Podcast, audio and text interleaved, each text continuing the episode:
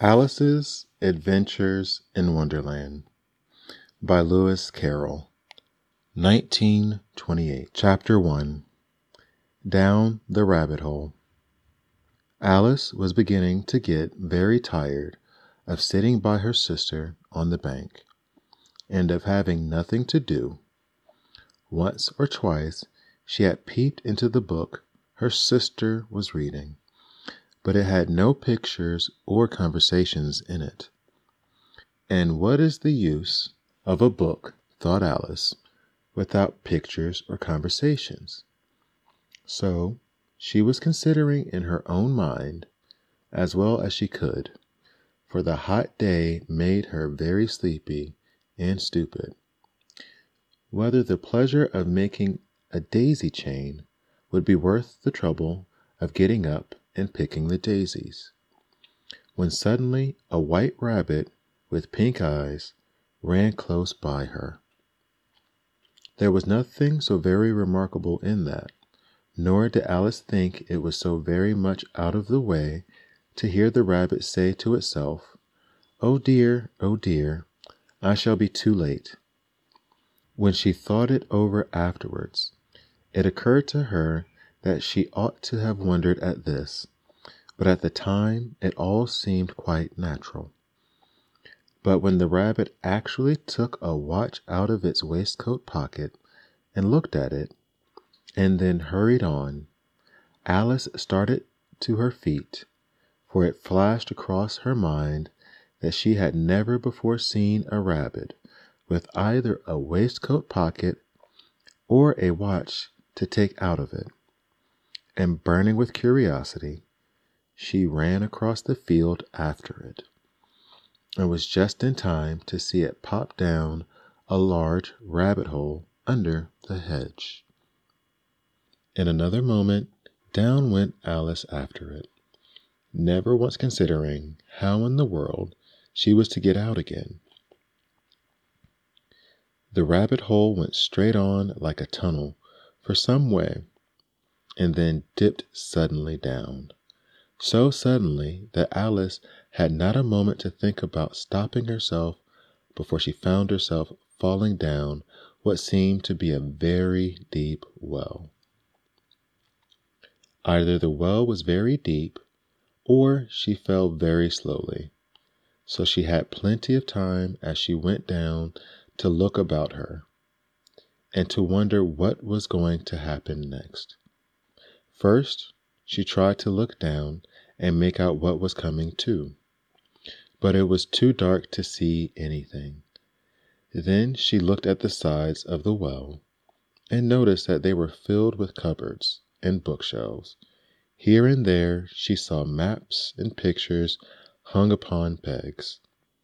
She took down a jar from one of the shelves. As she passed, it was labeled Orange Marmalade but to her great disappointment it was empty.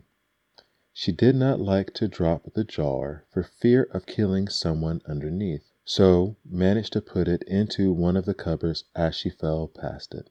Well, thought Alice to herself, after such a fall as this, I shall think of nothing of tumbling downstairs. How brave they'll all think me at home. Why, I wouldn't say anything about it even if I fell off the top of the house, which was very likely true. Down, down, down. Would the fall never come to an end? I wonder how many miles I've fallen by this time, she said aloud. I must be getting somewhere near the center of the earth. Let me see. That would be 4,000 miles down, I think. For, you see, Alice had learned several things of this sort in her lessons in the schoolroom. And though this was not a very good opportunity for showing off her knowledge, as there was no one to listen to her, still it was good practice to say it. Yes, that's about the right distance. But then I wonder what latitude or longitude I've gotten to. Alice had no idea what latitude was, nor longitude either, but thought they were nice, grand words to say. Presently she began again. I wonder if I shall fall right through the earth. How funny it'll seem to come out among the people that walk with their heads downwards. The antipathies, I think. She was rather glad there was no one listening this time, as it didn't sound at all the right word. But I shall have to ask them what the name of the country is. Please, ma'am, is this New Zealand or Australia? And she tried to curtsy as she spoke. Fancy curtsying as you're falling through the air. Do you think you could manage it? And what an ignorant little girl she'll think me. No, it'll never do to ask. Perhaps I shall see it written up somewhere. Down, down, down. There was nothing else to do, so Alice soon began talking again. Dinah'll miss me very much tonight, I should think. Dinah was the cat. I hope they'll remember her saucer of milk at tea time. Dinah, my dear, I wish you were down here with me. There are no mice in the air, I'm afraid. But you might catch a bat, and that's very like a mouse, you know. But do cats eat bats? I wonder. And here Alice began to get rather sleepy, and went on saying to herself in a dreamy sort of way. Do cats eat bats? Do cats eat bats? And sometimes, do bats eat cats? For, you see, as she couldn't answer either question, it didn't much matter which way she put it. She felt that she was dozing off and had just begun to dream that she was walking hand in hand with Dinah and saying to her very earnestly, Now, Dinah, tell me the truth. Did you ever eat a bat? When suddenly, thump, thump, down she came upon a heap of sticks and dry leaves, and the fall was over. Alice was a bit hurt, and she jumped up to her feet in a moment. She looked up, but it was all dark overhead. Before her was another long passage, and the white rabbit was still in sight, hurrying down it. There was not a moment to be lost. Away went Alice like the wind, and was just in time to hear it say as it turned the corner, Oh, my ears and whiskers, how late it's getting. She was behind it when she turned the corner, but the rabbit was no longer to be seen she found herself in a long hallway which was lit up by a row of lamps hanging from the roof. There were doors all around the hall, but they were all locked.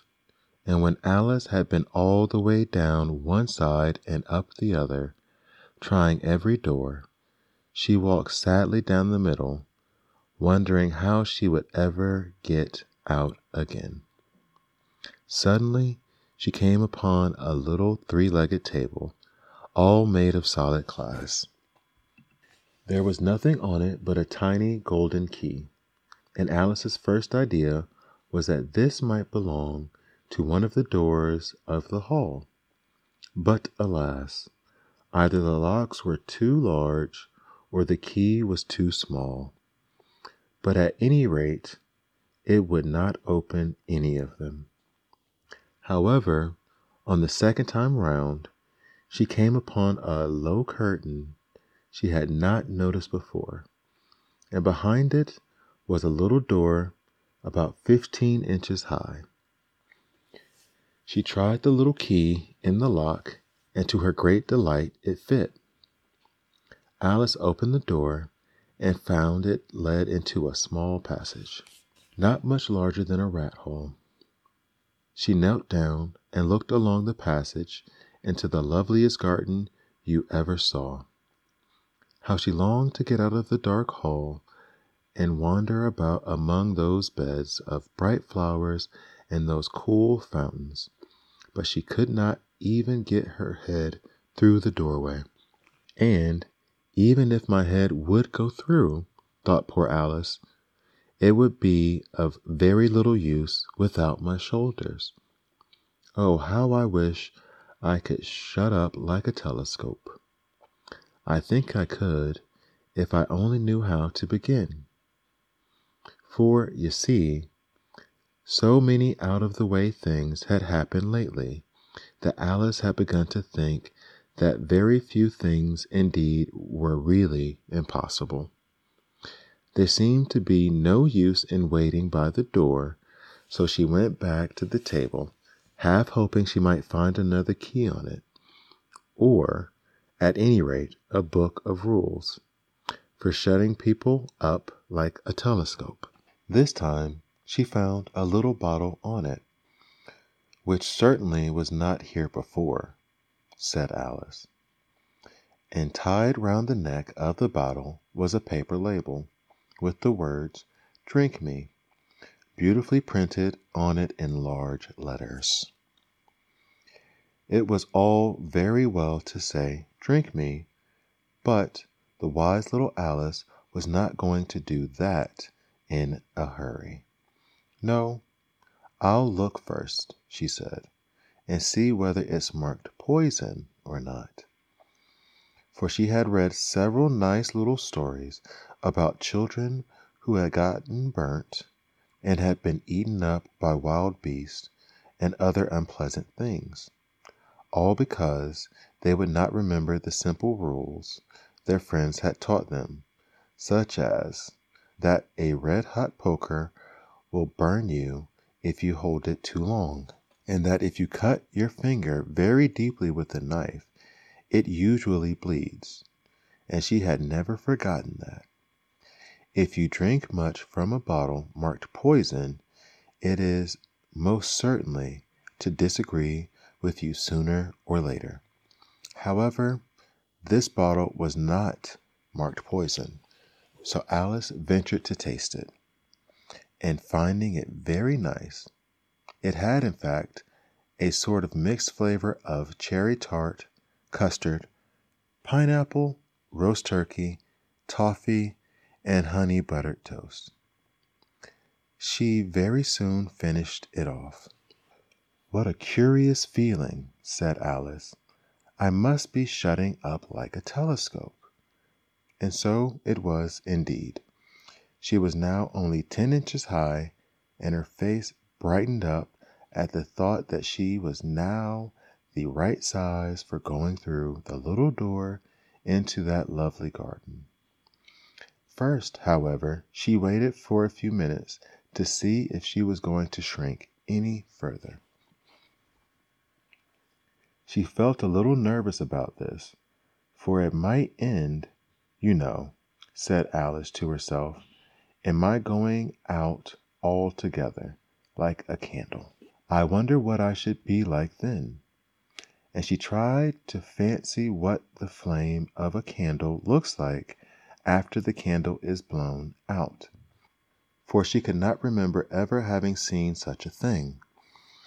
While after finding that nothing more happened, she decided on going into the garden at once. But, alas, for poor Alice, when she got to the door, she found that she had forgotten the golden key, and when she went back to the table for it, she found she could not possibly reach it. She could not see it quite plainly through the glass, and she tried her best to climb one of the legs of the table. But it was too slippery, and when she had tired herself out with trying, the poor little thing sat down and cried. Come, there's no use in crying like that, said Alice to herself, rather sharply. I advise you to leave off this minute. She generally gave herself very good advice, though she very seldom followed it. And sometimes she scolded herself so severely as to bring tears into her eyes, and once she remembered trying to box her own ears for having cheated herself in a game of croquet she was playing against herself. For this curious child was very fond of pretending to be two people. But it's no use now, thought poor Alice, to pretend to be two people. Why, there's hardly enough of me left to make one respectable person. Soon her eye fell on a little glass box that was lying under the table. She opened it and found in it a very small cake, on which the words Eat Me were beautifully marked in the currants. Well, I'll eat it, said Alice, and if it makes me grow larger, I can reach the key and if it makes me grow smaller, I can creep under the door. So either way, I'll get into the garden, and I don't care which happens. She ate a little bit and said anxiously to herself, Which way? Which way? Holding her hand on the top of her head to feel which way it was going and she was quite surprised to find that she remained the same size. To be sure, this is what generally happens when one eats cake. But Alice had got so much into the way of expecting nothing but out of the way things to happen that it seemed quite dull and stupid for life to go on in the common way. So she set to work and very soon finished off the cake. The end of chapter one.